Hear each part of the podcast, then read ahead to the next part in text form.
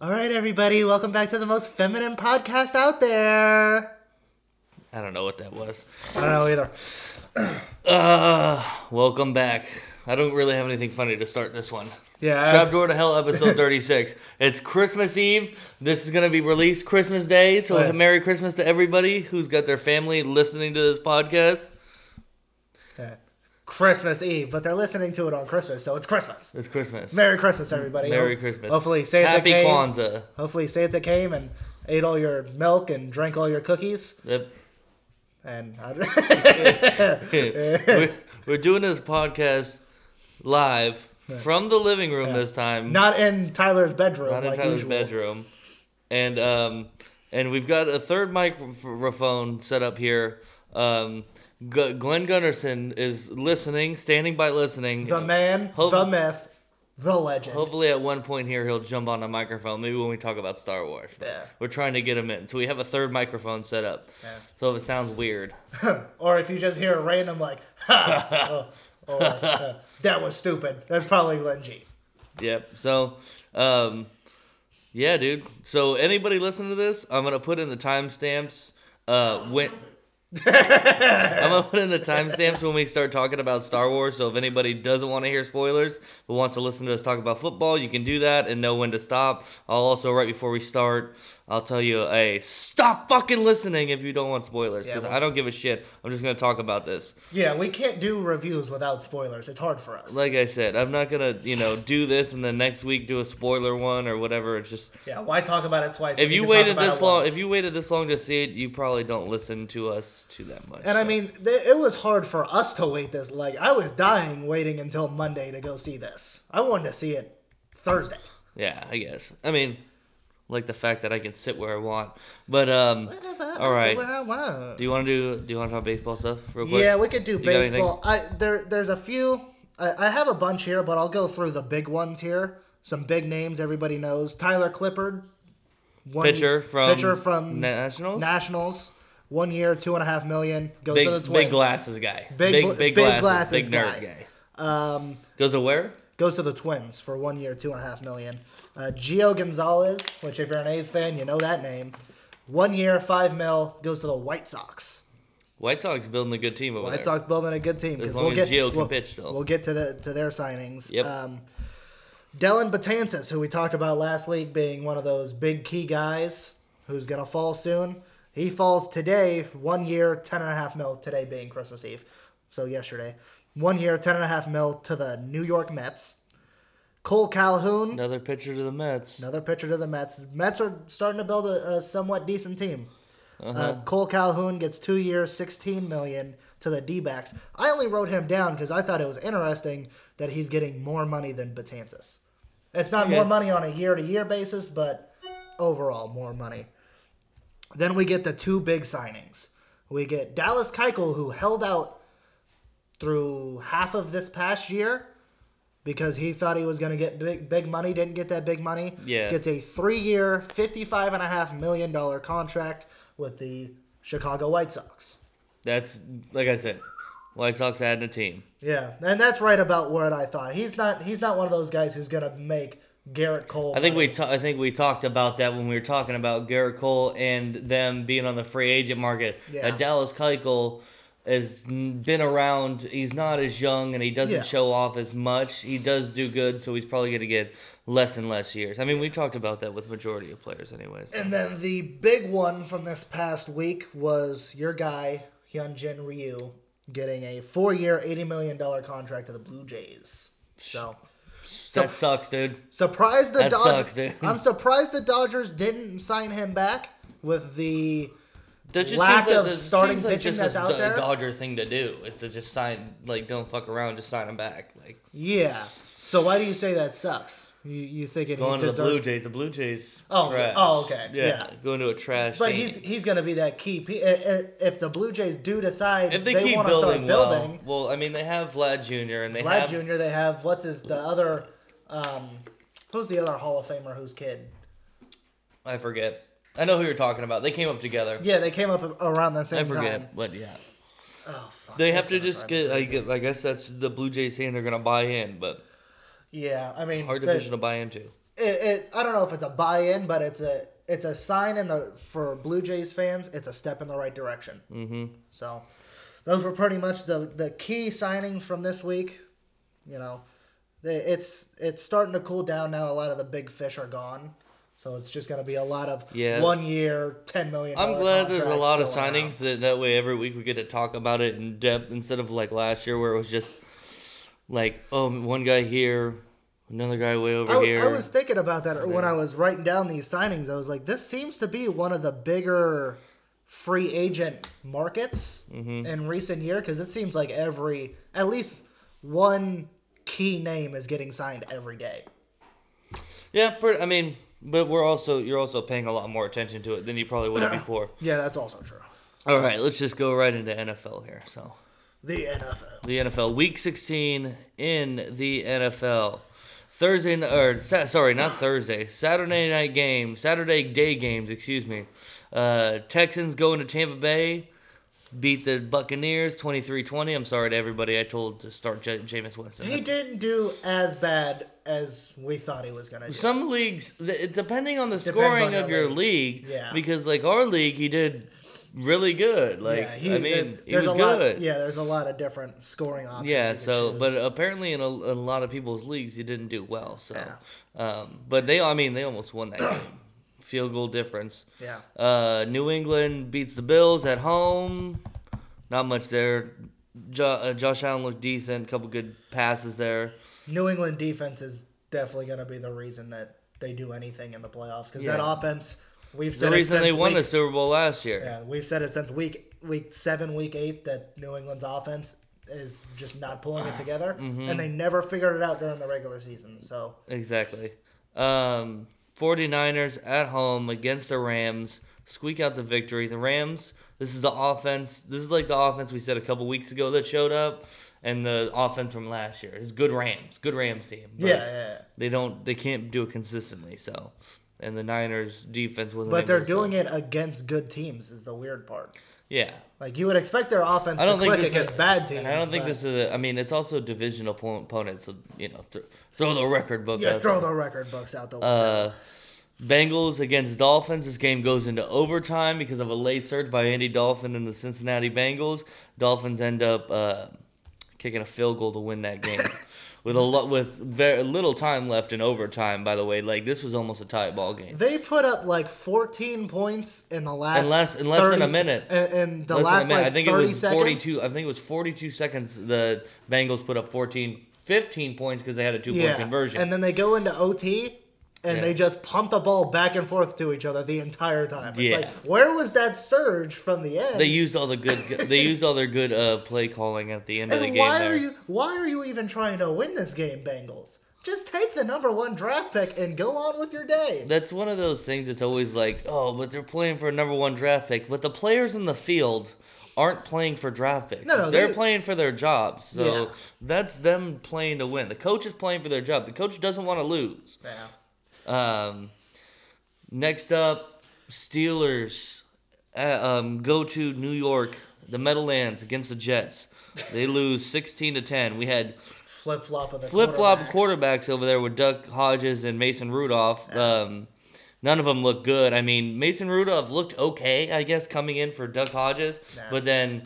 The center, Marquise Pouncey goes out. He's the center, correct? Yes. He goes out, and literally like 3 plays later, bad snap, and then Mason Rudolph gets tackled and gets injured, comes out of the game, so you got to put Duck back in. Yep, and now he gets put on IR, so he's not playing for next week, basically. So it's going to be I also heard a report that said that Big Ben was talking about maybe not being able to come back after his injury. But doesn't he do this every time he gets injured? He gets injured and then he, you know, talks shit about his teammates and then he says, I'm going to retire. Fuck this. I don't want to play football." I think this is the first time I've ever heard about it. I think you're just making up things in your head. I don't know. I think Big Ben will be back. But next week their quarterbacks are looking like Duck Hodges and Paxton Lynch. And hopefully Duck Hodges sucks and Paxton Lynch gets a shot out there at quarterback for the... I think they're all garbage. Pittsburgh Steelers. Okay. Well, none of them are good. You don't want any of them. And then in another overtime game, between two shitty teams in Washington, the Giants and the Redskins. Another game goes overtime, was pretty close. This one was close the entire time. There was no miracle comeback. Yeah. It was just back and forth the entire time, and then the Giants pull it off in the end with a touchdown. Saquon Barkley probably won a lot of you guys' fantasy. Anybody who was lucky enough to draft Saquon Barkley and then be able to make it to the finals yesterday, or was in the playoffs at least for those 17-week team leagues, you were happy to see that from him the past 2 weeks. Yeah, because he looked like the number one draft pick. Yeah, he hasn't done anything really fantasy. Which I think it was pretty much consensus that people were drafting either him or McCaffrey as number one picks. Yeah. Speaking of Christian McCaffrey, he couldn't get anything going against the Colts defense this weekend as the Colts steamroll the Carolina Panthers 38-6. Will Greer gets his first start. First career start. Greer does not look good. It just looks what you expect. It didn't help that their number one receiver, DJ Moore, goes out in the first quarter. Fuck you for my fantasy team. And then that just leaves McCaffrey to get shut down. And he's a third-round pick. He's not going to do anything spectacular. He's not a diamond-in-the-rough guy. Dude, do you know when Tom Brady was picked? Come on now. Oh, my God. 199. 199. Come on now. Their offensive or their head coach gets fired halfway through. They're having troubles with coaching, so we'll see what the hell happens with the Carolina Panthers. Yeah, it's going to be a mess. They need to rehaul that team. Yep. Speaking of teams that need to get rehauled, in Cleveland, insert audio Baltimore from the last 3 weeks. Baltimore Ravens versus the Freddie Kitchens. I mean, this dude, what is a 31-15 loss for the Browns was actually close up until halftime. Yeah, they were actually up at half. They were up with like a minute and a half to go. And then the Ravens scored. Lamar Jackson said, I'm not going to give him that glory. Yeah, and they scored two touchdowns.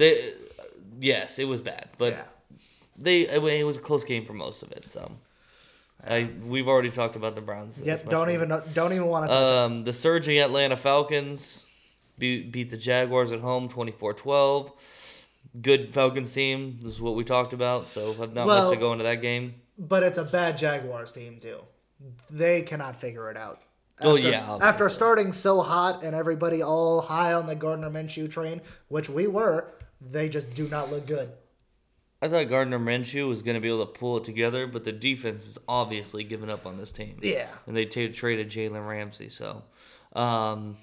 New Orleans in Tennessee beat the uprising Titans, one of the best football teams as of late. They lost last week to Houston. Yeah, I was gonna say for an uprising team, they've lost two weeks in a row, but they still are uprising. Like these two losses don't knock them down a peg.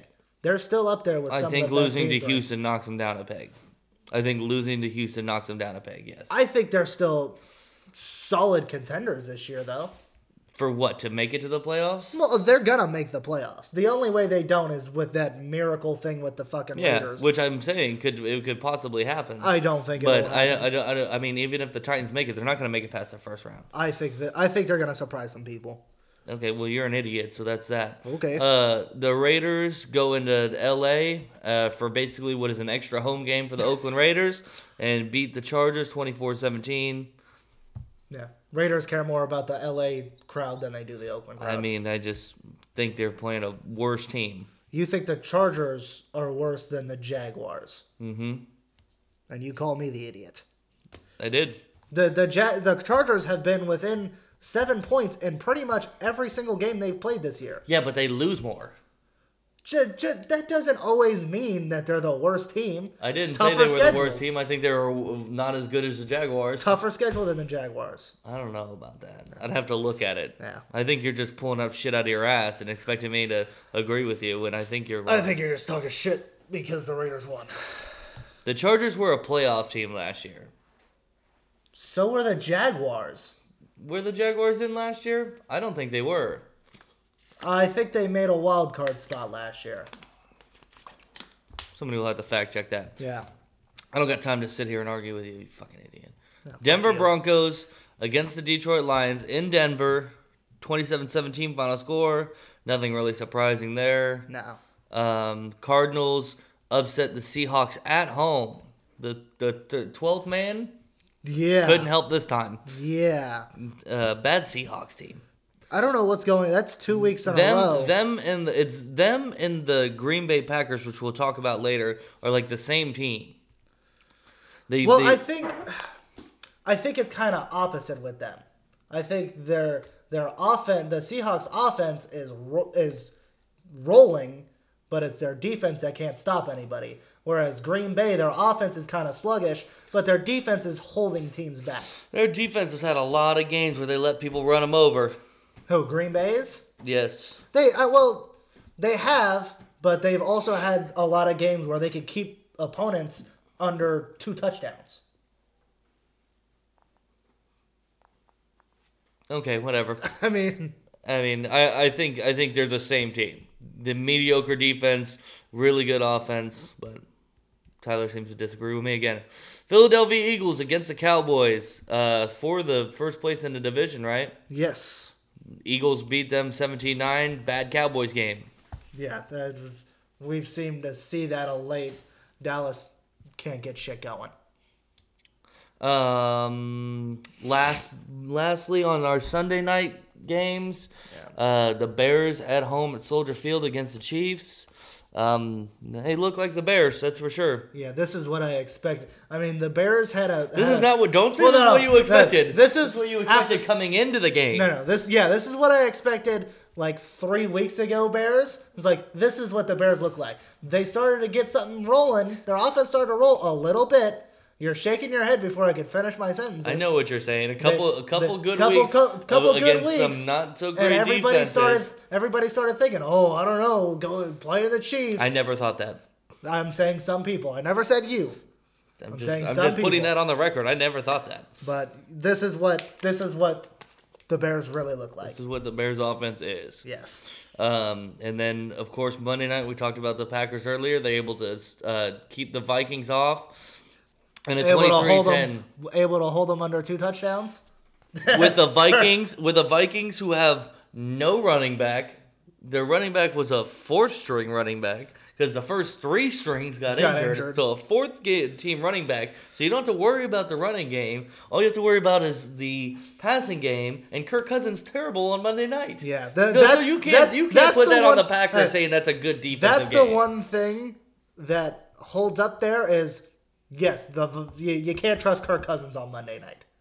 You can never trust Kirk Cousins on Monday night. I think his record is now 0-9 on Monday nights or something of that caliber.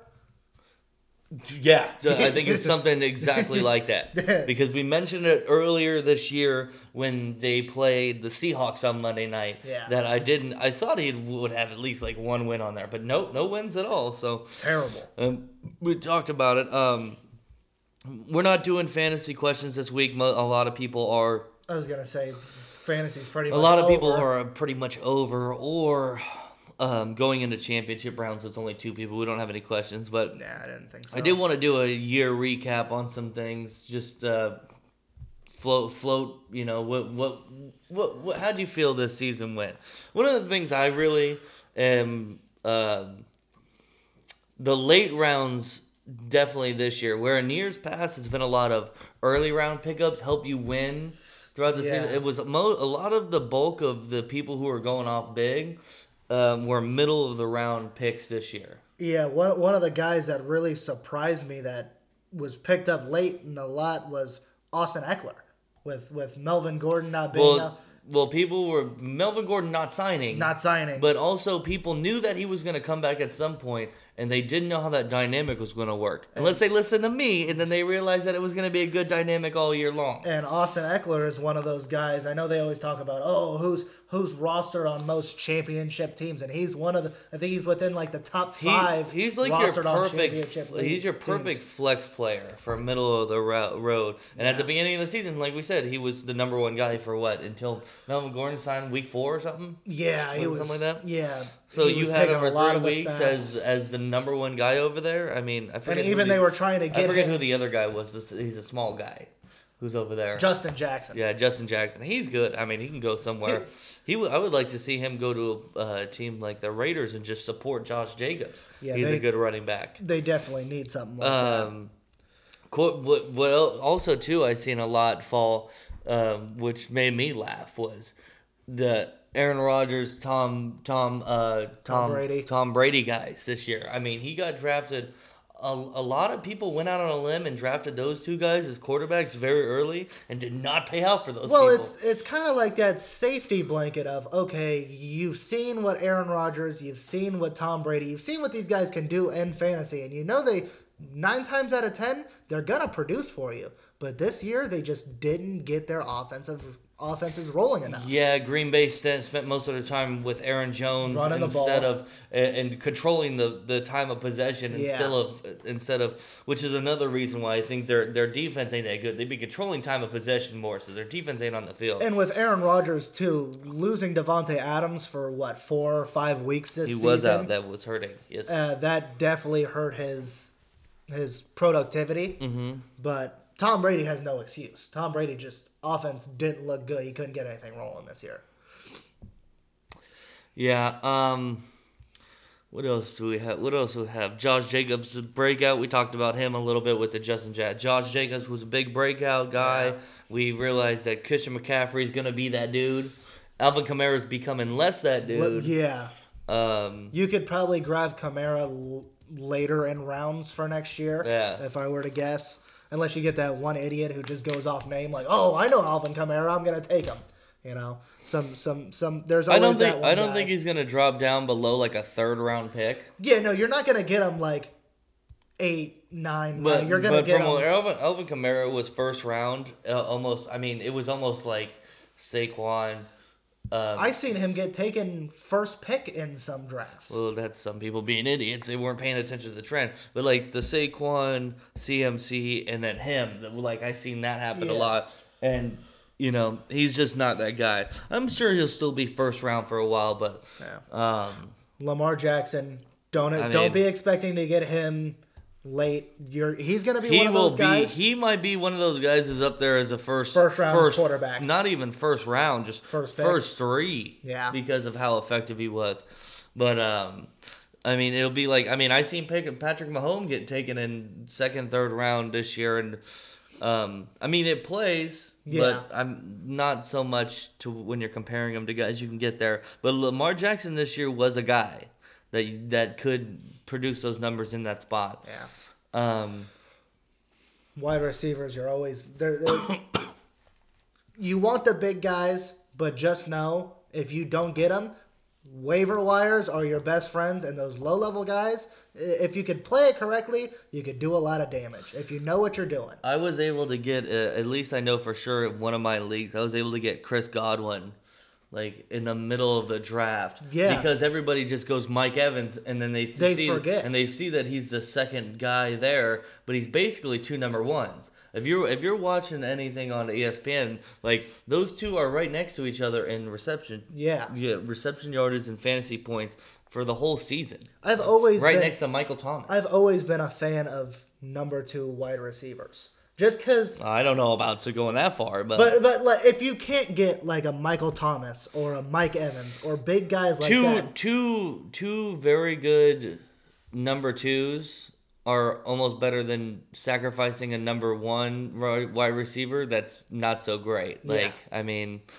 Hunter Renfrow technically was the number 1 in Oakland, or Tyrell Williams. Either one of them, whatever. They got Tyrell Williams, I seen get picked very early, and it's like... I've seen that a lot, I don't know about that. Just because he's a number 1 guy, you might want to go take a shot on a team that has a little more going for him in the passing game. Yeah, and like Devontae Parker, that guy went...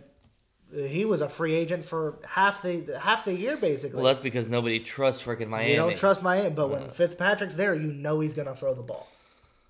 You know he's got to throw it. Yeah, but you don't know if he's going to throw it well. I don't know if he's going to throw it well necessarily all the time. He figured it out halfway through the year. So, that's pretty much year in recap. Oh, I did. Yeah, Devin. I wanted to talk about Devin Singletary. Devin, go ahead. Then. I mean, we were high on him. We were excited when he was coming out, and then when he got injured, we were kind of iffy, and when he came back, we were excited, and he produced. Because Frank Gore, I was only a little bit sketchy when he was coming back because of how well Frank Gore was running the ball still. Yeah. But I knew that he still had the talent. Like, I wasn't worried about him not performing well. It was the touches that he was going to get. How good Frank Gore was doing. Yeah. Yeah. So last week we talked to you guys about the fantasy, and I thought that I was out of one of the leagues, and then apparently due to a score correction, I was actually beat the guy. So I was in the championship this past weekend, and then in the semifinals, the Final Four. And I got screwed. Did you ever figure out like what the actual? I have no idea what the scoring correction was, but because I can understand like 1 or 2 points, but you were down what 5 or 6? No, it was only 1 or 2 points. Was it only 1 or 2? Okay. I had said I need him to score 10 points because it was Alvin Kamara. Yeah. Right, Alvin Kamara coming into Monday Night Football, and I said if Alvin Kamara scores 10 points, I win. If he scores 11, it's a tie. 12, and he scored 13. So it was only 2 point difference. So it didn't change much. But yeah, but usually those stat corrections are like a yard or two.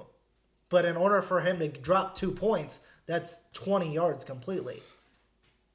I don't know if he dropped. No, he was still at 13 points. It was a stat correction somewhere else. Oh, that's just weird. Yeah, that's just I don't know. I didn't look at my whole roster or his whole roster. Yeah. It could have been anywhere. Yeah. It could have been I had two point bump ups on my side. And he had one on his side. But Alvin Kamara still had 13 points. That's so weird. I don't know. Yeah, that's weird. Yeah, and it's like, I don't know, like Johnny as the commissioner was like, he didn't even know what happened, but yeah, so. Yeah, that's strange. But too bad you got bumped out. I already said that I just didn't even make it past last week, so. Fuck fantasy football. Shout out Ken. Ken won our league this year. Ken won the league, and the commissioner spent all the money. Yes. I don't know who that commissioner is, but that guy's a commissioner's a fucking idiot. That guy's a piece of shit. Fuck that guy. What an asshole. All right. What time is it so I can mark it down?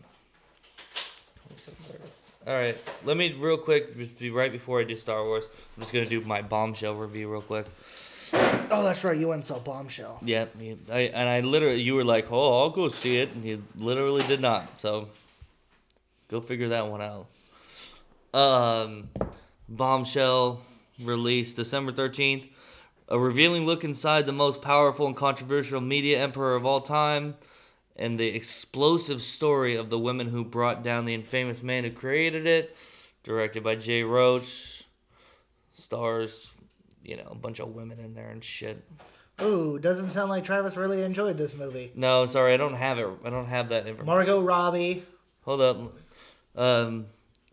We got Charlize Theron, Nicole Kidman, Margot Robbie. There we go. All star in this one. What's his name's in it too? John Lithgow. John Lithgow. John Lithgow as Roger Ailes is good. This one, I mean, I think it's perfectly good. Just a good movie. Yeah. Margot Robbie stands out in it. John Lithgow stands out in it. It's well shot. I don't know anything about this big old scandal that happened in between these women and Roger Ailes, head of Fox News or whatever. It ties in with Donald Trump being elected 2016. They throw a lot of people at you at first, and it's very fast paced. And then it kind of settles down and finds its stride about quarter of the way through the movie. But I enjoyed it. Kept me on my feet. It was an interesting story. Just good. So, was she not the grabber by the pussy girl? I thought that was the whole point of that. No. Okay, no. Different part. Wrong person. Okay. No, but it was same idea. No, different person. The girl in this was accused that I think Fox News does their own. Debate that they run with their anchors and stuff like that, and she came out and was throwing haymaker questions at Donald Trump, and then he accused her of anger menstruating. Oh, okay, that's right. Yeah, so that's overall good movie. Yeah, I gave it a 79. Tyler, if Tyler ever watches it, we'll get that. Hopefully, I get some movies in by the end of this week. I got a lot of days off here. Yeah, so. We were going to do, at the end of this one, we were going to do Top 10 movies of the year. But I think because next week will be like January 1st when we record or whatever, we can just do, we'll make sure we get all the rest of these movies because some of them are jumping into the list right at the end here as we talked about bigger characters and whatnot. Yeah. Okay. We got some movie news. Was there anything that stood out to you this week? I didn't pull it up. Well, I figure we'll just transition into that. You did your... I'm trying to see if I had anything bookmarked in here for movie news. I got something. I'm sure you saw the Tenet trailer. Yeah, I'm still very confused on what this is. It looks wild, but I'm excited. It's Christopher Nolan. So yeah, you know it's going to be shot well. You know it's going to be pretty... I mean, it's going to be very good shot. It's going to be good acting. Everything's about this going to be good. Yeah. It's whether or not you can actually understand the story. Yeah. Christopher Nolan did Inception too, right? If I'm not mistaken. Yes, Inception. Yes. Yeah, so yeah. That. If you were very confused on Inception, you're not going to get this movie. Yeah. Well, hopefully he dials back the craziness. Like, Inception was completely crazy. Hopefully he dials it back a little bit, but enough that it'll still keep you on your toes. I'm trying to find the release date for this movie. I know I believe it's a summer movie. I think it's like June 2020. July 17, 2020 is the date for that one. Cool. Yeah, that one, I mean, it's just going to be... Whether you understand it or not, it's going to be a good movie. Christopher Nolan doesn't do anything wrong. Tenet, here, I'll read the... Nah, I won't read the synopsis for it. It doesn't really... They don't really have a... They just throw out all the stars in this fucking movie. Just go look it up. Form your own opinion about the trailer. There's a new trailer for this movie with Amy Adams called Woman in the Window. Yep. Let's see if they got up. This word is something.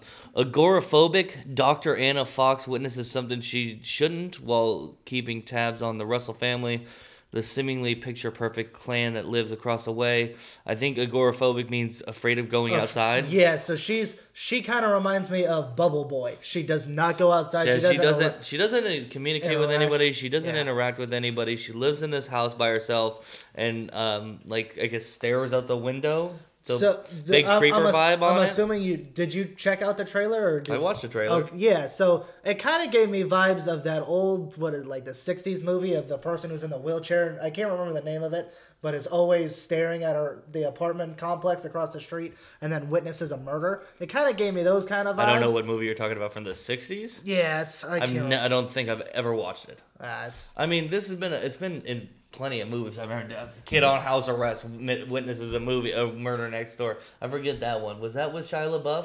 No, that might have been a Shia LaBeouf. No, that wasn't Shia LaBeouf. I know which one you're talking about. It's like the green, or it's the green bad, room. The bad neighbor or something or the good neighbor or something like that. I don't think those are any of the titles for that movie, but okay, yeah. So this one looks interesting. It should be like a thriller kind of thing. Scheduled release date May 15th, 2020. Yep. And then the new trailer for The Gentleman with Matthew McConaughey. Yes. This one, I wasn't too into it because it was kind of like not leaving me with a lot. Before in the first couple trailers, this one gives me a little more. Yeah. I think it's going to be very campy though. Matthew McConaughey is like a drug lord, but it's only weed, I guess. Yeah. Or I'm not sure. They only show weed, so it's like, for me, it's like in this day and age, people are going to be like, he's just a drug lord for weed? What the hell? I get that from the freaking store, dude. Yeah. Yeah, so it's not going to make any sense, but big crime ring thing. There's a few actors in it. Charlie Hunnam, Matthew McConaughey. Hugh Grant's in this. Colin Farrell. Colin Farrell's also in this. It's got a pretty good cast. I think it'll be one of those movies where you enjoy, but it's not like overjoyous, movie of the year type hype. It's just gonna be it comes out in January, so yeah. Just because a movie comes out in January doesn't mean it's not going to be good. Yes, they always release bad movies in January. Doesn't mean it's not going to be good. Yes. Okay, I don't want you to say a single good thing about a movie that comes out in January. Glass was okay. This movie's going to come out, and this movie's going to be on FX on Sunday when you're not doing anything. It's a Matthew McConaughey movie. That's like pretty much every Matthew McConaughey movie ever. I don't know about all that, but... That seems like you got anything else? We got a teaser for the new movie Respect, which is it's going to be a biopic for Aretha Franklin, and it's being played. Aretha Franklin is being played by Jennifer Hudson. It was just a teaser. Awesome. You see her singing. Teaser October 9th, 2020 is the suspected date. Yeah. And then this morning... Who's the director of this? I wonder if she did. Does she do any of the other... I didn't look at the director. I'm assuming you're pulling that up now. Well, I'm trying to. I thought you would do this. Fuck, dude. I don't look at all that bullshit. That's your job. It's nice to have these facts for people. What other movies she's done. Oh. She directed a lot of the Jessica Jones stuff and some Walking Dead stuff, so not much. So she's done mostly TV. Dolly Parton's Heartstrings, yeah. So this will probably be her first big film, I guess. Yeah. And then this morning, ESPN announced that they're doing a 10-part documentary series about Michael Jordan. About his life, the rise and fall, or not really the fall, but does the it rise really need to start. How long is each one going to be? It's 30 minutes? Do we need 10 episodes about it? It's probably going to be an hour long each episode. We don't need 10. We don't need 10 episodes about Michael Jordan's life, dude. I get it. Michael Jordan's the greatest basketball player of all time, but come on, dude. Let's be easy. I mean, you know, you're going to get his childhood.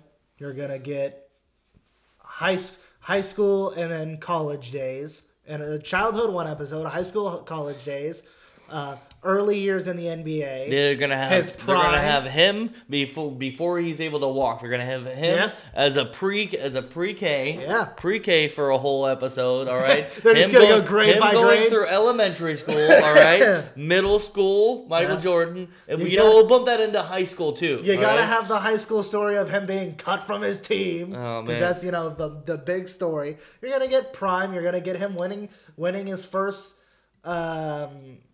NBA championship. No, I thought you were going to fuck that one up. I mean, it's the whole none of them. Then you're going to get the rest of them.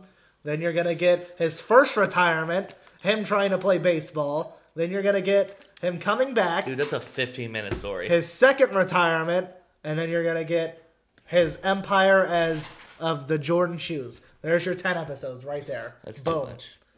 I want a whole episode about him in the crying face emoji. I want a whole episode of him just filming Space Jam. That's it. That's all I'm looking forward to for this series. Not a lot of stuff about Space Jam 2, huh? Yeah, no. Isn't that supposed to come out this year? I have no idea when it's supposed to come out. Who knows if that thing's even filming, honestly, because nobody wanted to be part of it because nobody likes to be with LeBron James. Okay. So. Is that it? That's it. All right. But you know what I just realized? What? We didn't do any picks for football for Week 17. Completely forgot to do that. You know what? We'll just call the record at that. We get too much. I'm not going back. If that's it, then I fucking won. By one game. No, I beat you by 3 games. Good enough. All right. Eat my butt. Yeah.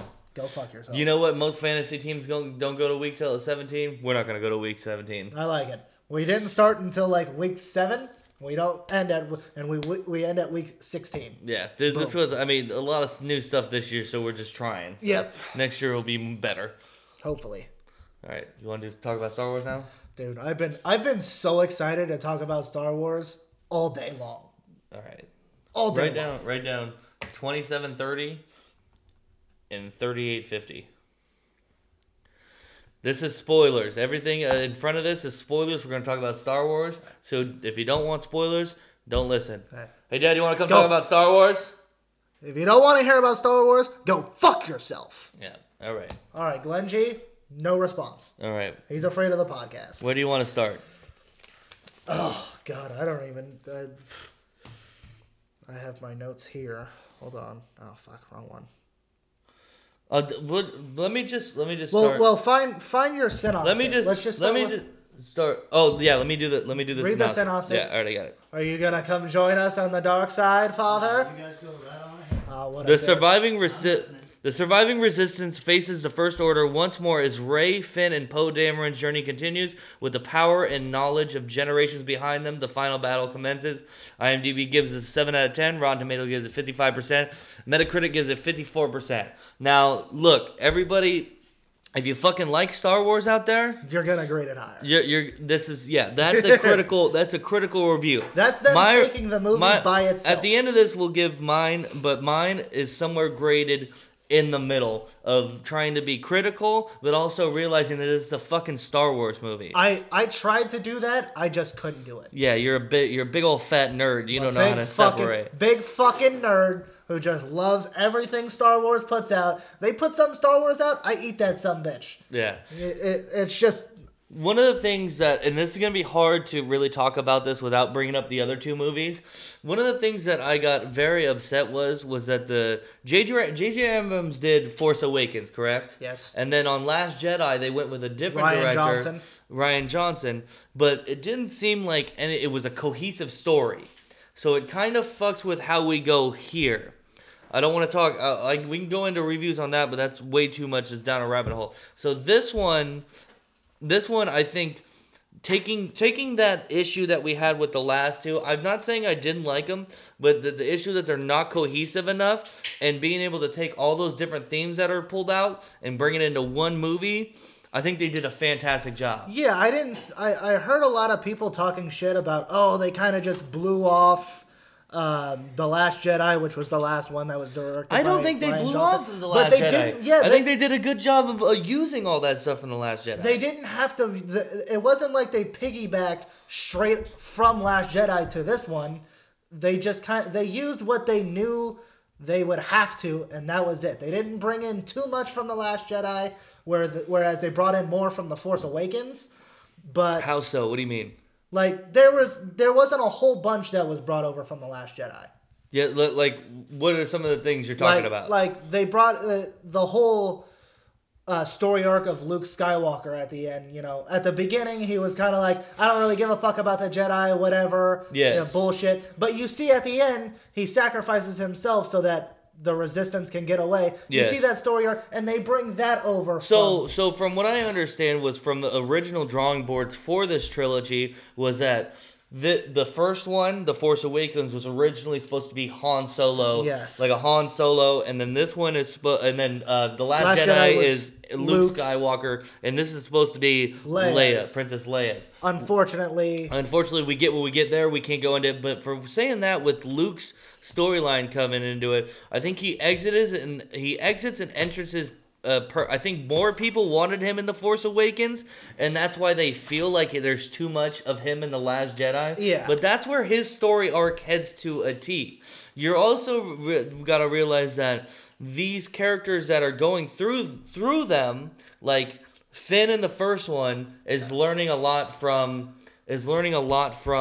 Han Solo. Yeah. Like, as being a runner and trying to stick around. If you watch, that's where Finn learns. And the second one, because it's Luke Skywalker, you get Rey. And Rey's learning from Luke, and Luke's learning his mistakes while Rey's listening. Yeah. And you're just talking about General Motis, right? Yeah. And then, so this one, I think, was supposed to be more of, and we still get it, is Poe learning from Leia. Princess Leia. Yeah. But I think they ended up doing a little bit of that in The Last Jedi and then bringing it in kind of full bore here. Yeah. Or not full bore, but it's a little much that they needed to clean up. Yeah. They needed to clean up because unfortunately she died in the, before they could, I think they were only like halfway through shooting Last Jedi or something like that. Yeah, they had filmed all of her parts for The Last Jedi, but I think they were, like you said, halfway through filming the rest of it. Yeah. So they had everything they wanted for her for Last Jedi. I mean, and I heard that they filled in spots. Yeah, and I heard that they pulled a lot of archive footage from Force Awakens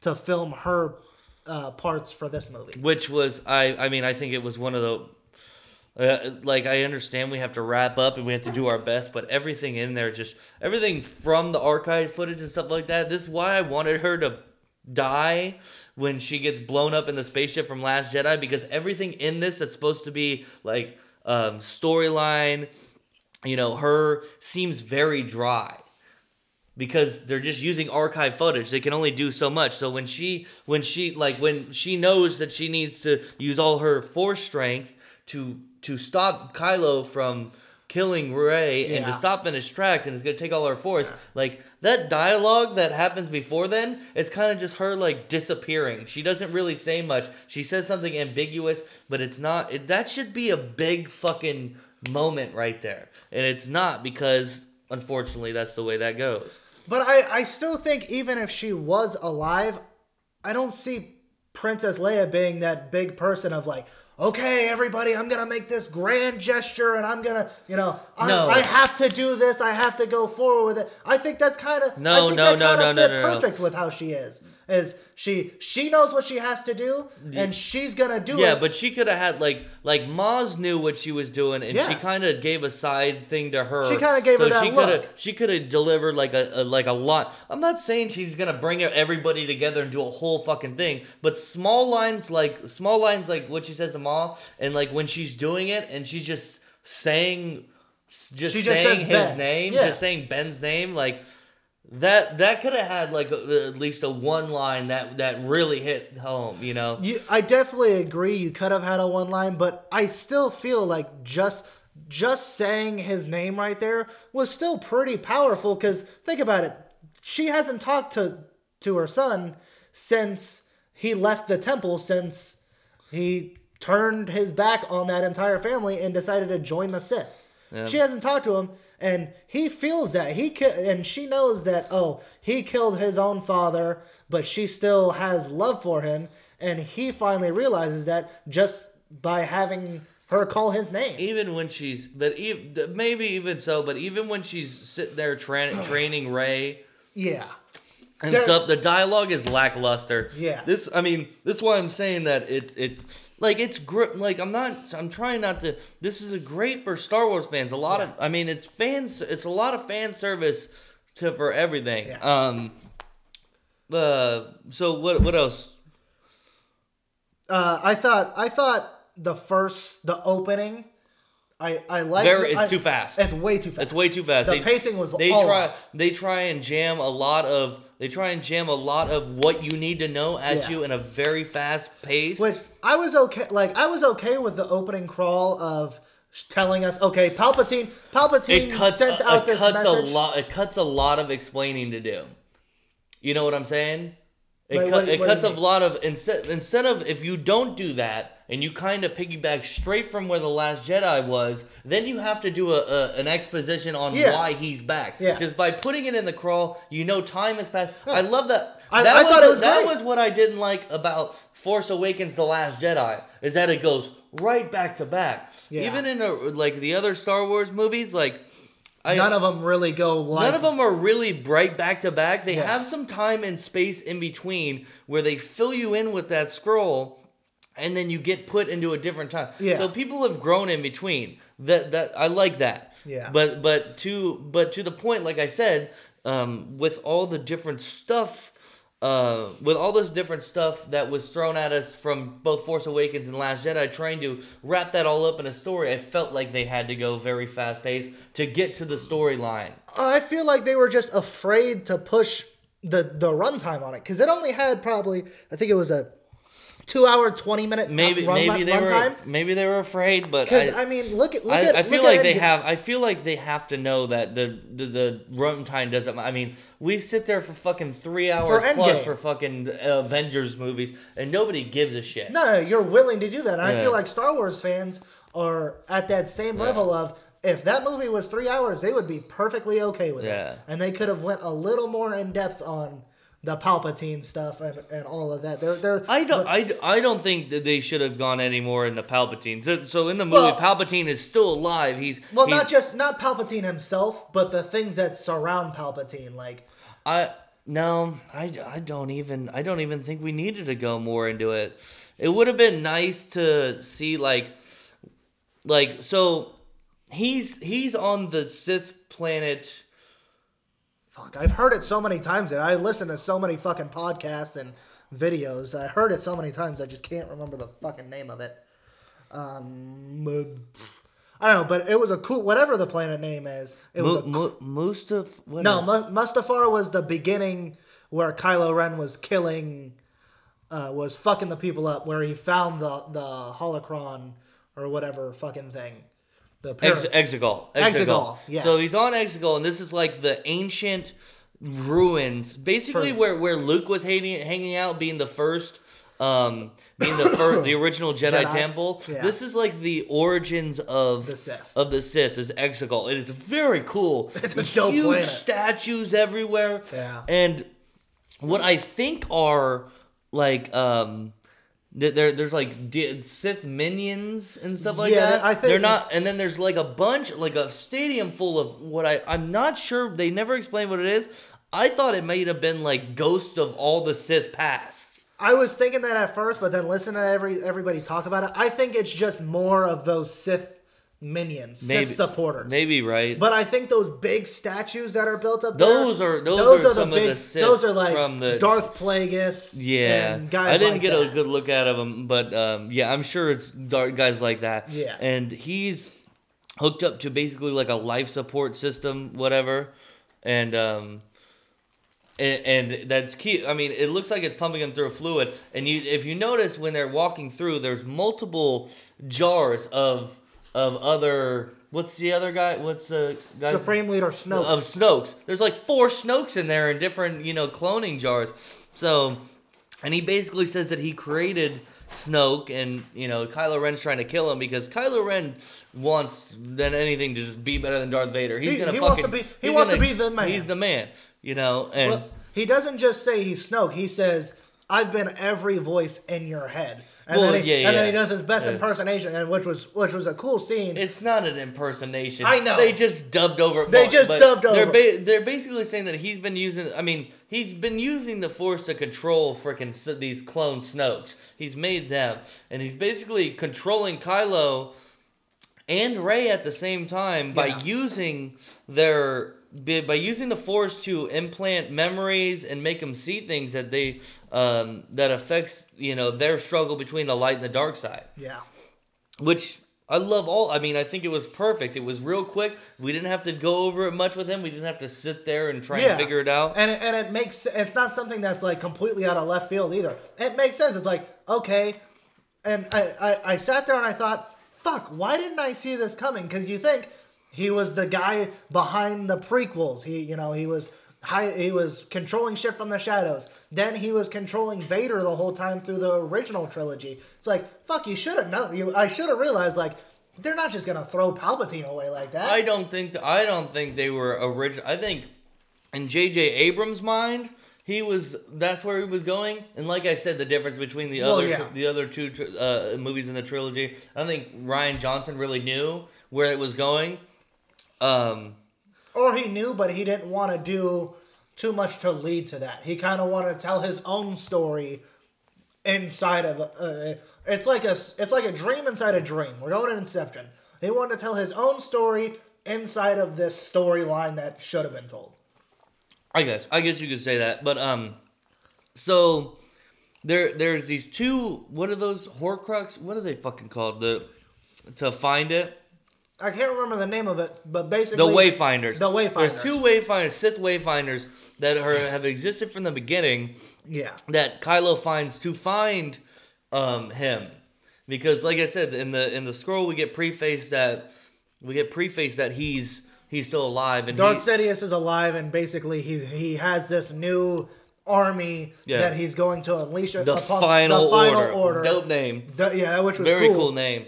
So so then he ends up finding him, and we just went over that whole scene with him and whatnot, and he gets Kylo to work with him, but Kylo at the same time is still not. He's still trying to overthrow him. He's working with him in the meantime, because of the Force bond that they have, which that's another cool part in this is how they expand on the.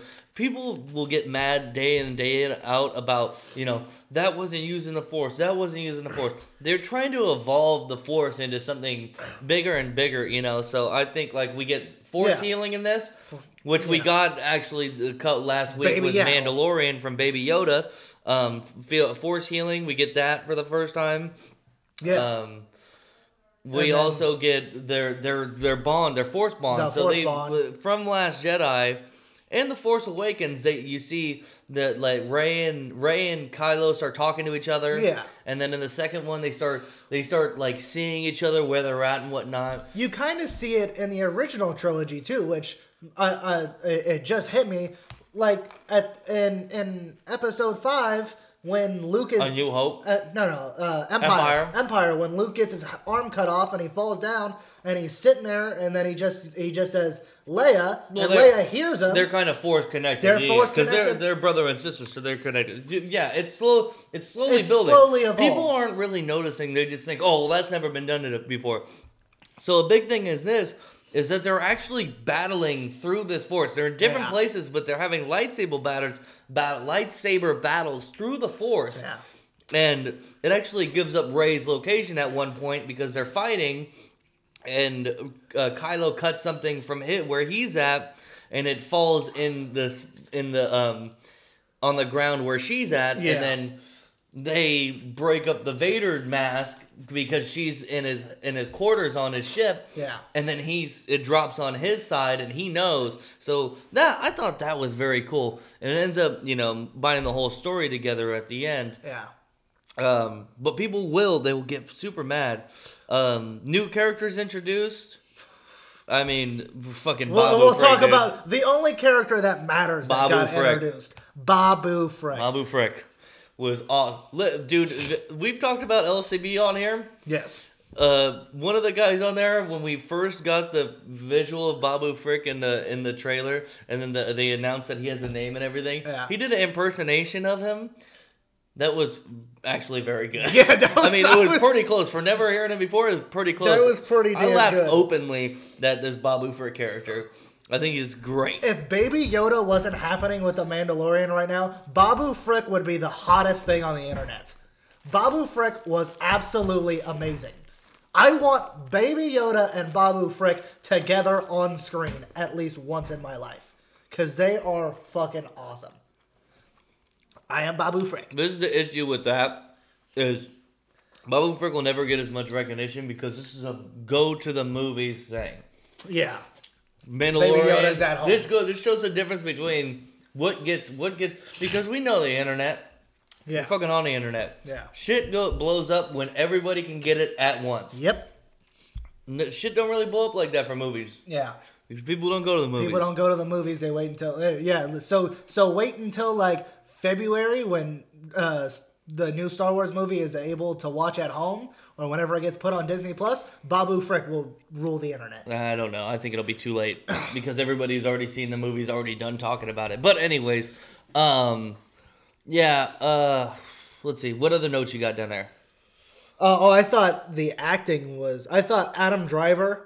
Adam Driver is the best actor that Star Wars has ever seen. I think Adam Driver right now is probably one of my favorite actors. He's one of the best actors in general. Amazing. That's what I'm saying. Like this is stuff that like in the early days, getting Harrison Ford was a big deal for the original trilogy, and then even Ewan McGregor in the prequels. Yeah. But Ewan McGregor was still very young and not the Ewan McGregor that we necessarily have now, which I think is phenomenal. Adam Driver is the top of what Star Wars can get now. Is one of the best actors in the game, and he's in a role where he does very good. He plays that part very well, and it's a complex part. One of the things that he eventually turns in this one.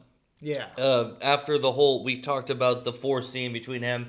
Rey actually stabs him during one of the battles right after, the whole thing with Princess Leia and stuff we've already talked about. Yeah. And he heals her. And I think that's a turn for both of them. Yeah. From her almost cementing her case as a true Jedi to stab a Sith. Basically a Sith Lord at this point, and the leader of an army, and not willing to kill him, and to still see the good in him, and then his turn from that basically saying that, and then he ends up having a memory come back of his father, which I didn't realize at the time. That was pretty much because I at first I was it's just the stuff from The Force Awakens. It was just the same conversation from The Force Awakens, except for instead of Kylo stabbing him this time, he said "fuck it" and he said "hey kid." Yeah, he said "fuck it." Hey kid, Well, I know what. And then Han Solo said. He was a memory. Yeah, it's the same dialogue. It's damn near. I don't know if it's the exact. It's a redemption. I mean, that's the whole thing. It's him getting redeemed, which I knew he was going to get redeemed, and this is one of the things that we always talk about with Star Wars, with Darth Vader and stuff like that, becoming Anakin as a Force ghost. Like, You killed thousands, millions of people. Yeah. I mean, Kylo's the same guy. Killed millions of people, and they do one good deed. Darth Vader does one good deed at the end, turns into a Force ghost, and all is forgiven, kind of. Which. So I wanted to make sure that I wanted to make sure that at least Kylo dies in this one. Yeah, which he does end up. He ends up dying. We'll talk about the ending. We'll get to the ending towards later, but I mean, no, we're jumping around, but we're just spitballing. Yeah. So I was, you know. And, but that's one of the points where he kind of turns. What I also wanted from this too, and I'm sorry for anybody listening. If you watch the movie, you know what kind of what we're doing, and if you know Star Wars, you know. If you're listening to this, don't call me. If you're listening to this before watching the movie, if you're listening to us talk about Star Wars, this movie, we're very sorry because we are jumping around, and it's probably very confusing. Not in order. You're gonna have to. You're definitely gonna have to. Watch the movie before you listen. Yeah. Because we don't go in order, because if we did and we broke it down scene by scene, it would take fucking hours. Yeah, we're just trying to hit all the big spots. We're just hitting the big points and the main things that we really wanted to talk about. Yeah, so where was I at? I have no idea. Just go back to your notes and we lost track. I like the visual. Oh, you were saying that the things that you really wanted from this movie. The takeaways you really wanted. Knights of Ren, dude. Yeah. I'm glad that we got to see the Knights of Ren. We've got teased the Knights of Ren slightly in Force Awakens with, you know, when they were kind of introducing Kylo, and they were fucking up shit. And I hear the Knights of Ren are fucking just this badass, like, mercenary group headed by. I heard they're also a little Force sensitive. Yeah, I've heard that same thing. But they all have cool masks like Kylo Ren. He's the leader, blah, blah, blah. But we get them only in the capacity of that they're trailing people in this. They're almost like advanced stormtroopers. They don't really fight in this. They fight Kylo at the end. Yeah.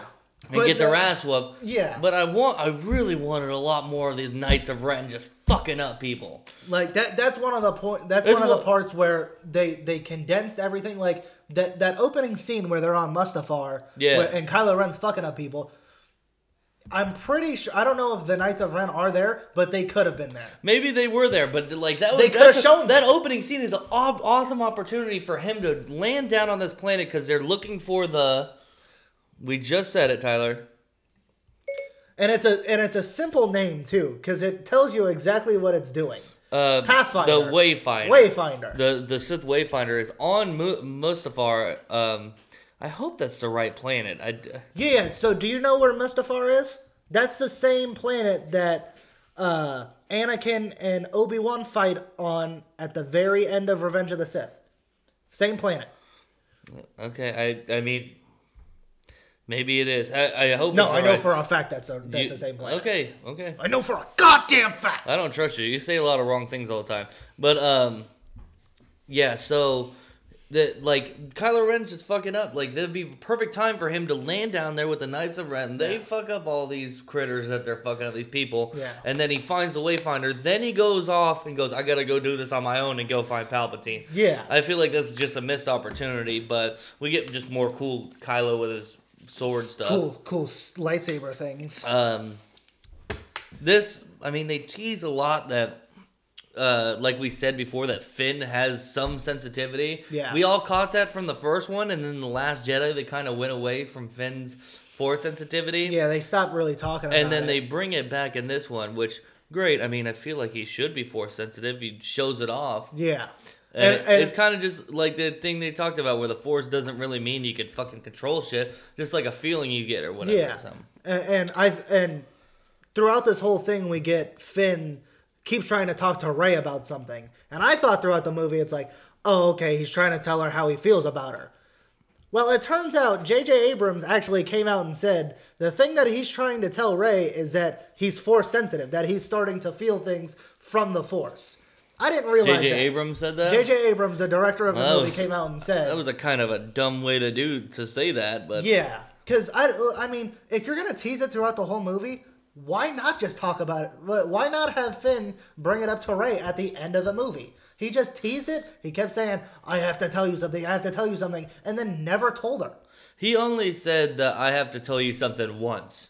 He said it right before. He said it to her. He said it once before he was about to die, and then Poe and Ray brought it up several times. So it was mentioned. He never said it. He never said it more than once. Right before they were gonna die. No, I. When they were looking, hold up. Let me. I know which part you're talking about. He said it exactly. I know this for a fact. He only said it once. Poe brought it up three times about what were you gonna say to Ray? What were you gonna say to Ray? Ray brought it up once. I could have sworn before they left. No, he never brought it up again. I could have sworn when they were talking on the on. I know this for a fact, dude. I don't know. Then again, this is a movie I'm definitely going to see more than once in the theater. Yeah, you realize I'm right, so that's cool. Okay. So this all happens. They almost die. That's after the cool. They're on a planet. This is another thing. They're on a planet looking for the last steps to find the second Wayfinder. Yeah. Because they need to. She needs to find Palpatine to destroy him is what she said. Yeah. They go to this planet. Frickin', they do force thing. It's also they have a force thing tease there with their dual force thing. Yeah. Together where he snatches her necklace that she's wearing from this huge festival.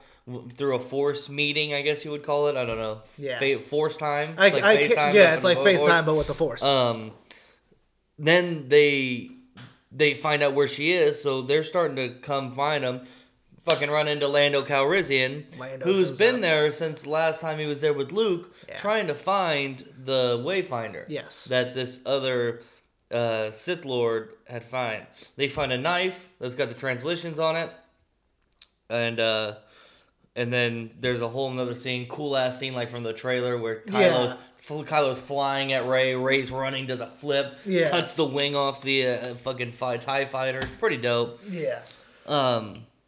But we see Chewie get taken away by the Knights of Ren and other stormtroopers, and that we see a transporter take off, and we see Rey seeing Chewie, thinking Chewie's on this transporter, grabs the transporter in the air and tries to pull it back down. Yeah, huge force powers. Yeah. Kylo comes out of his fighter that just got cut in half by Rey's cool backflip thingy, and he's trying to push it out into the space, basically. So they're in a big tug-of-war, and then we get this big fucking reveal of Rey, Captain Sparklefingers. She shoots lightning and blows the fucking thing. So this is one of the things I wanted to say to you, too, because I came out of the theater, and I was like, so I guess you just have to, because Rey starts to get angry that Kylo, and Kylo fighting her and stuff like that, and then that's where the Force lightning comes from, and when I come out of the movie, I say, so you just gotta use like a little bit of anger, and then you can start using a Force lightning. And I said that I'm pretty sure it's only a Palpatine thing, but I did say, but the only other time was when Count Dooku used it. You did not say that. I did say it. I fucking remember. We were right in front of the Mel's restaurant, and I said, Count Dooku's the only non-Palpatine person that I remember using Force lightning. Because I thought there might have been a because I would have remembered. It would have been dropped differently. But the whole you did not. I did bring up Count Dooku. I remember bringing up Count Dooku. No, I had said, was there anybody else? And I was like, and you said no. And I said no, Count Dooku. But you don't fucking listen to me half the time, like you always say. I don't even fucking listen to you half the time. I was listening to you because I was trying to really think. If anybody else. Yeah, and then you sent me that video, and I'm just like, dude, I know. You did not say that Count Dooku. You did not say Count Dooku. I did bring up Count Dooku. Because then I don't know how you would still say that. Because I thought there was a connection between Count Dooku and Palpatine. I was wrong. Yeah. But I could have sworn. But I do know that Palpatine did mentor Count Dooku when he came to the Sith. Well, it's always been a thing that they say that the Force lightning is only used by the dark side. Well, yeah. Well, that's because they only access. That's why I said. So you just gotta use your anger, but you could still be on the Jedi and use Force lightning. Yeah, you just have to access that anger part. You gotta be able to without going overboard, I guess. But yeah. I mean, you never said Count Dooku, but okay, and then whatever. What other notes you got? Oh, I was going to talk about some of the visuals were astounding. Yeah, Star Wars. Everything's shot well. But it was I liked all the kind of callbacks like on that scene when they're looking for the Wayfinder with the ocean. You see the fucking Death Star 2 in the ocean. They have the Death Star on this island, right, which is by in the Endor system, yeah, which is where they blew up the Death Star at the end of A New Hope. Return of Jedi. You're thinking of the wrong Death Star. Okay, whatever. But every time the Death Stars got... There was 2 Death Stars? Yes. Okay. Yeah, you're right. Sorry, I'm wrong. But... I'm pretty sure both times the Death Star got blown up, it obliterated into nothingness. Yeah, and this is a crash scene for that. And I'm like, why is this thing here? It got obliterated in space. And then they have like old stormtrooper stuff everywhere. And I'm like, if this was a real explosion, this shit would be incinerated. Like, which is kind of dumb. But I can understand them being like, oh well, you know, there's still pieces of things that fly, you know, shards or whatever you want, whatever your excuse is. Pretty much most of the Death Star was there. It's like somebody blew a hole in it and it crashed landed. Yeah. Instead of exploding. But whatever, like it was a fan service. You got to see the throne room from that, where in Return of the Jedi you get Luke versus Darth Vader while Palpatine sits there and watches. And narrates, it's the throne room. You get that whole cool scene, and then at the very end you see shots of Endor itself with fucking Ewoks on it, which was pretty awesome. And then you see Cloud City, which I didn't realize was Cloud City until I listened to some of the reviews today. You didn't realize that was Cloud City? I was so... Come on, dude. Okay. It's the fucking iconic building from Cloud City. I was so emotional that I don't know if I was, like, not watching the screen, like, wiping my eyes or something, but I didn't even realize. Did you really get that emotional? I was very emotional. I didn't feel it. I think I teared up at least 4 times. Did not feel it in this one. Really? I was a little emotional, but I wasn't overcoming. It's no Endgame, but no, it didn't make me Endgame made me actually cry. This made me tear up. Like seeing Han Solo talk to Kylo. What got me was when he said "I know" without him saying anything. Because it's the "I love you, I know" thing. I was like, oh, fuck that, you know. It's because he already knows what he's going to ask him. Or what he's going to ask next. No. He already knows what he's going to ask next. That's why he says, I know. That's not why he says, I know. Yeah. He says, I know, because he knows his kid's going to tell him he loves him. Yeah. That's not asking a question, dumb fuck. He already knows he's gonna say that. I said ask on accident, but I already know what he's going to say next, so... It parallels from Empire Strikes Back when Leia says "I love you" and he says "I know" back.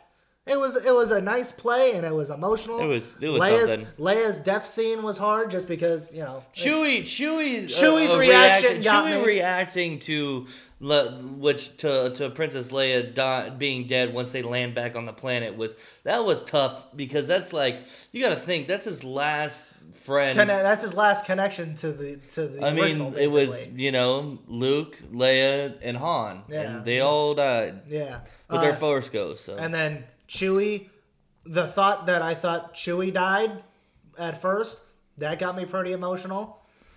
There was quite a few moments. Because the way that he died, when that's the whole thing we were talking about, where the Force pulls and does the Force lightning on the transport that she thinks he's in, and he's technically not in there. I didn't get emotional because I was thinking to myself, like, that's not how Chewie just doesn't die like that. That's not gonna happen. I knew a lot of people were gonna die, so I thought, well, maybe this is just how they were planning on Chewie to die. There's no way they would do that. You never know, man. You never know. It's Star Wars. No, if you watch this movie, you pretty much know. I mean, after you watch the movie, yeah, you know he's still alive. I'm talking about, like, just think back to all the stuff you thought leading into this movie. How much stuff really blew your mind going into this one? That actually blew my mind? Yes. Besides Babu Frick.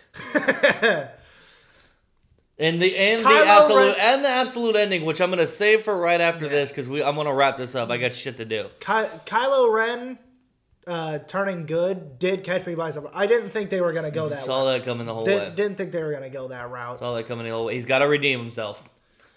I knew he was gonna have to redeem himself. That only happened in literally one trilogy. That happened. The main one. Which they absolutely, like, exactly copied in Force Awakens, the fucking formula. So you knew it was going to go down like this. I just didn't. I didn't see it happening. I thought he was going to be evil. But okay, I also thought Ray was going to go turn to the dark side. I thought that's how they were going to See, that would have been interesting. That would have been pretty interesting. But then there would have been, like, just the ending of, like, okay, now we run the galaxy. Yeah, but that's how I thought they might end it. Okay. Some of the callbacks, the visuals were pretty breathtaking, I thought. Saw it in the trailers. It's very good to see, but did anything actually, like, you're not answering my question straight up. Did anything actually shock you? No, you pretty much saw what was going to happen. I guess. Yeah, so. But, the trailers only really showed, Rey killing Kylo and then bringing him back to life. That shocked me. That she brought him back to life? Just that, killing him and bringing him back to life. You're telling me you thought, for sure, going into this, Rey's going to kill Kylo Ren? I was more shocked when I was more shocked that she did stab him with a saber that early into the movie, and then when she brought him back, I'm like, all right, there's that. I was a little shocked that he stabbed her, but mostly because that she stabbed him, but mostly because it was so early, and he never had the chance to redeem himself yet, like I was saying. So it wasn't. It was only because it was early. It was mostly because it was early. It wasn't like, oh my God, Rey just killed Kylo Ren. No. General Hux being a traitor and being a spy because he absolutely despises that wasn't too shocking. I was surprised there was there's always a traitor. I was surprised it was a big character like that, but when Kylo Ren came out... It would have been so lame if it wasn't a big character. Yeah. You know that. But sometimes it happens where they're just like, there's a spy, we're getting messages from the dark side. Like, that. It just happened. From the First Order. Yeah, from the First Order, whatever. But General Hux, as soon as Kylo Ren said, there's a traitor, I was like, okay, so it's either going to be Commander Price or General Hux. And I was like, Commander Price... Pride or Price? I can't remember. I forget. But I was just kind of like, he doesn't seem like it. He served in the old wars. Yeah, I was like, Hux has been in every movie. He's kind of having a character arc. And just bullied around. Yeah, I was like... bullied around for two movies by Kylo Ren. Yeah, that kind of made more sense to me. So, okay. So you want to get into the end? You got any other notes? No, not really. Okay, good. We touched on pretty much everything. C-3PO had his shining moments. C-3PO was very shining in this movie. I always thought he was there to fill a purpose. I wasn't like a big hater. He's annoying at times, but I knew he filled a purpose. This one filled a great purpose. He was fucking hysterical. And then the new droid Dio also, too. I thought they were able to... They always make fun of Star Wars for just putting in characters for no goddamn reason to sell toys. Yeah. He was a droid that they brought in. And he actually served the plot, so I like that as well. Yeah. So real quick, the ending, because this is where most of the problems come for me. Yeah, problems with it. Okay. Well, we'll touch on it after. So they're battling this huge the final order fleet of the Empire up there, and they're getting their ass whooped. Nobody's coming to help them. Whatever. They're down and Rey is trying to go back and forth with Palpatine. Emperor Palpatine, and he wants her to kill. We didn't even. I was gonna wait until the thing that I was gonna wait till the end, but yeah, she's a Palpatine. She's the grandchild of Palpatine. Don't know how. They don't really explain. They explain that her parents left her so he wouldn't find her. Yeah. The one Sith Lord before that they were looking to find all the pieces to get the Wayfinder was the one that killed her family. Yeah. So that all ties up. But so she knows that, and he wants her to kill him so she can assume the power. Like they keep talking that all the all these Jedi they talk about all the Jedi live inside you, all the ones that have passed away and basically become Force ghosts. They live inside you. He's doing the same thing. Once you kill me and get your revenge, because he's basically saying over and over again that it's revenge that she's killing him. it'll all work out. Kylo Ren, is coming to help. Yeah. And then they do some cool things with the Force, whatever. It's all, you watch it, you'll enjoy it. They battle, and then he sucks the life force out of both of them because they got that connection. That connection or whatever, which is pretty awesome. And then he's like full health because he was real decrepit about to die. He's like, well, if you're not gonna kill me, then fuck it, dude. Yeah, I'm just gonna take your shit. I've got all your fucking powers now, bro. Yeah. Throws Kylo down a Ren with a little remark about throwing a Skywalker down a hole instead of him. He said, I was thrown down a hole before, so let's see how you like it, basically. Exactly, yeah, because Anakin, as Darth Vader, threw him down a hole. Yeah. So he absolutely drains both of them, really, and then Rey's able to come back because of all the Force ghosts are whispering in her ears, Which was pretty cool. They had, that was cool, the list of people. Have you looked at the list of people? I looked at the list. They even had Ahsoka from she was in Rebels and Clone Wars. You get Kanan Jarrus, who was the Jedi from Rebels, which I watched that one. He was pretty... That's who I asked, who the fuck was Freddie Prinze Jr.? Yep. I didn't even realize he was Kanan Jarrus the whole time I watched that show.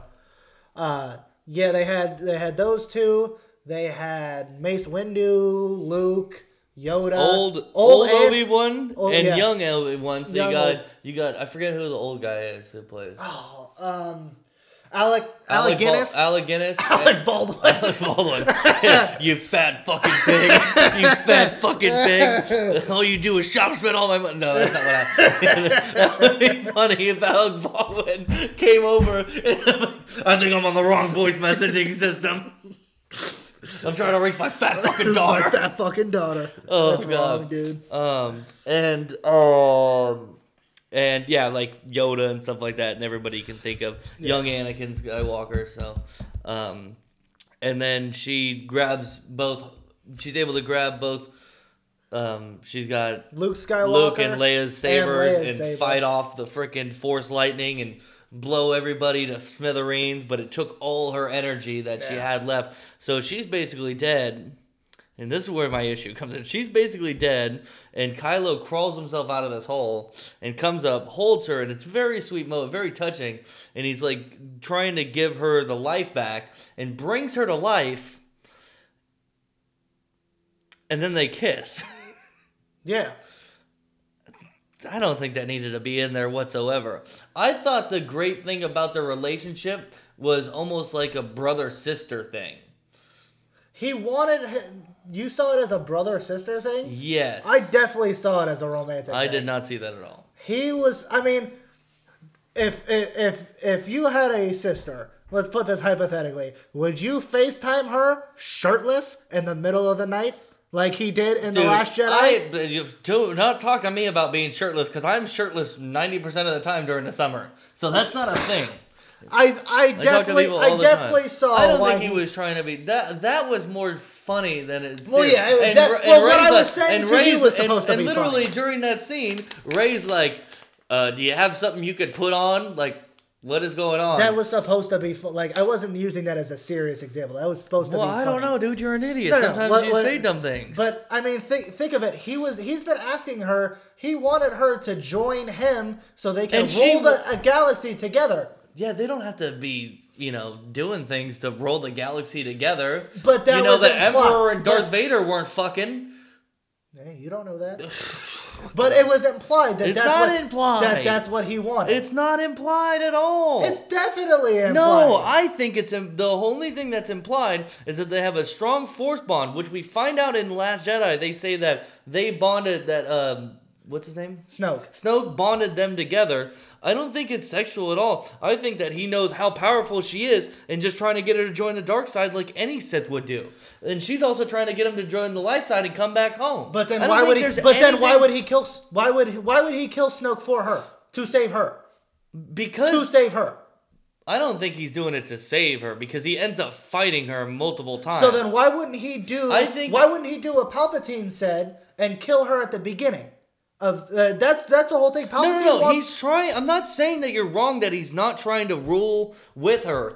He sees the strength that he knows he has, and he sees more strength than her, so he wants to coattail that shit. He knows he can't. I don't think he knows he can kill her. I think he's got the confidence that he could.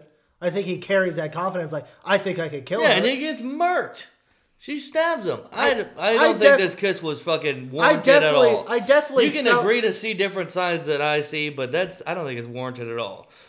The listeners will feel however they feel on that, but I don't think it's warranted at all. And it bugs me that it happened. It really bugs you that bad that they kissed? Very much bugs me. So you were okay with Luke and Leia kissing? You knew they were brother and sister. Didn't say I was okay with that, buddy. Never said I was okay with that. But are you that distraught? But that doesn't happen at like such a huge pivotal moment. This moment could have been a very big moment in this whole series, and I feel like that takes away from it. So what would you rather have? You would rather have her just wake up from it and then just a one-liner? Like, I feel like they were embracing very close and stuff like that. It's a very sweet moment. I would have loved for her to maybe, I'm not a writer for a script, maybe say something along the lines of you can go home, because he's been saying the whole time he can't go home because he, you know, what he's done and with his family, something about he can go home now, and then he goes to rest very peacefully. I feel like that. Yeah, but because that's the arc that his life is making. But she doesn't know that he's gonna die after this. What, after that kiss? No, it took they drained most. They got most of their life force drained from Palpatine. She was only strong enough to barely to fight him off. She's dead. He brings all his power to save her. You bring somebody back from the life. You can't just. You be back to life. You can't just live. You drained all your power, all your inner life. So then, earlier in the movie, when Rey kills Kylo, he wasn't dead yet, but he was dying. He wasn't dead yet. There's a difference. Would that not take the same amount of life force? No, because he's not dead yet. He was pretty damn close to being dead. He was still alive. You're missing the difference between dead and alive. If you go because of a gunshot wound to the hospital. And all you have is a gunshot wound. You're bleeding, and you probably will die if this doesn't get treated. But they treat you, and they can heal you and get you right. If you go because you got a gunshot wound and you're already dead, it's that much harder to bring you back to life and save you. Correct. But this is Star Wars. This is not real life. Okay. Well, then there goes the line. I mean, what do you think? There goes the line. I don't know. You're not understanding. I was okay with everything. You don't have to. You're okay with everything. Yeah. That's the thing. You're okay with everything. No, I know. I'm also trying to. I love the movie's good. I like the movie. I'm not trying to knock the movie, but I'm also trying to tell you, like, you already said at the beginning of this, you're having trouble separating and rate this movie accordingly. For not being a Star Wars fan, you're just like, oh, this is I can't separate. Yeah. I'm separating between all the stuff that I like for Star Wars and what actually makes sense for a good movie reviewer. If I pulled this movie by itself and just reviewed it as its own movie, it would not be that good. Well, I'm not saying I'm reviewing it as its own movie, but I'm reviewing it, and I'm not just reviewing it as my Star Wars fandom. I'm reviewing it also with, you know, people who aren't such big, huge Star Wars fans in mind as well. Nah. And I guarantee you a lot of people will look at this and go, that seems ridiculous. But, okay. And they end up saving the galaxy and blah, blah, blah. We ran on too long about this. It was very spotty. Hopefully you got something out of that. So what did you end up giving it? Is my big question. Hold up. I got to pull it up. What'd you give it? I gave it a 92. Oh, Jesus Christ. I thought it was fantastic. It's not that good. As a Star Wars movie, you don't think it was that good? As a Star Wars movie, it's different. Where is the... What the fuck? Look at this guy, didn't even do his rankings. No, it fucking deleted my shit. Talking about me not being prepared. This fucking guy. Are you joking me?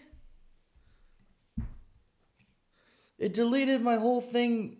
that I have, I think I gave it a 75. I'm really pissed off that happened. I don't know how that fucking happened. On my notes I had with all my, how we rank movies and whatnot. Yeah, your movie ranking system and everything. Yeah, and I had all my notes on there. I pulled it up for Bombshell because I had the numbers. Yeah. But it's just gone. I didn't delete it. Fuck me. Just, all right. Okay, well, so Travis thinks he gave it a 70. Oh, yeah, it somehow got deleted, but yeah. I gave it a 74. 70? Excuse me, this is a 74. Wait, did you just pull it up? Yeah, it's a recently deleted file. Oh, nice. There you go. So you gave it a 74. Yeah. Well, you were able to separate as... Yes. Yeah. Yeah, if I'm just looking at this as just a movie, I mean, it's... If I that's me looking at it as just a movie. Yeah. This Star Wars. But as to rank it critically among other movies, which you'll see next week where it places on my top movies of the year, because that's not necessarily going to go by, actual rank and numbers. Yeah, that's just going to be our top 10 favorite of the year. I mean, it's one of my favorite movies of the year. It's Star Wars. I love it, So, okay, let's just do this real quick, and then we'll get out of here. It's an hour and 30 minutes. So this we haven't done this before, so we're just gonna do it. We're gonna give our list of all Star Wars films. Yep. Just rank how they're ranked. I want to preface this real quick by saying, just because something's at the bottom half of this list doesn't mean it's bad. It's Star Wars. I still like most of these movies. 90% of them are really good. Yeah. So why don't you? I don't want to go one by one. You want to just run through your list real quick. So I went, and this is from number one to just go number one to 11. One to 11. I went Empire, New Hope, Force Awakens, this Rise of Skywalker, Rogue One, Last Jedi, Return of the Jedi, Revenge of the Sith, Phantom Menace, Solo, then Attack of the Clones. Okay, yeah. So mine is Empire, New Hope, which those two, I mean, Empire's a little bit better, but I like New Hope just because it's the first one, so that could change a little bit. Then it's The Force Awakens, Revenge of the Sith, Rogue One, Rise of Skywalker, Phantom Menace, Return of the Jedi, Last Jedi, Solo, then Attack of the Clones. So our two bottom ones are the same. Yeah. Our two top ones are the same. Actually, our top three are the same. Yeah. I mean, but then again, 4 through 8 can easily be. No, I'm pretty Return of the Jedi, good. Return of the Jedi, Last Jedi, and the Phantom Menace. So my 7 through 9, I think could flop, but. 4 at Revenge of the Sith being 4 needs to stay there, and then 5 and 6 at Rogue One and Rise of Skywalker. Those two can flip. Yeah, I mean, I love. See, I give this a 74. It's still middle of the road on this. I think it's a good. This is a Star Wars. How we like Star Wars movies. So yeah, pretty much. All right, let's go. It's Christmas Eve. We got stuff to do. It's Christmas as you're listening. Let's get the fuck out of here. All right, have a Merry Christmas, everybody. You guys can intelligibly listen to our Star Wars talk. Probably not. They'll probably just say, these guys are just fucking sitting there yelling at each other about a movie. Yeah. So, all right, then. Later. Bye. It's Christmas Eve and I've only wrapped 2 fucking presents. Christmas Eve and I've only wrapped 2 fucking presents. And I hate your guts. I hate your guts. And I'll never talk to you again. Unless your dad will suck me off. I'll never talk to you again. Unless your mom will touch my arm. I'll never talk to you again. I'll never talk to you. It's Labor Day and my grandpa just ate 7 fucking hot dogs. Labor Day and my grandpa just ate 7 fucking hot dogs. And he shit his pants. He's always fucking shit his pants. And I'll never talk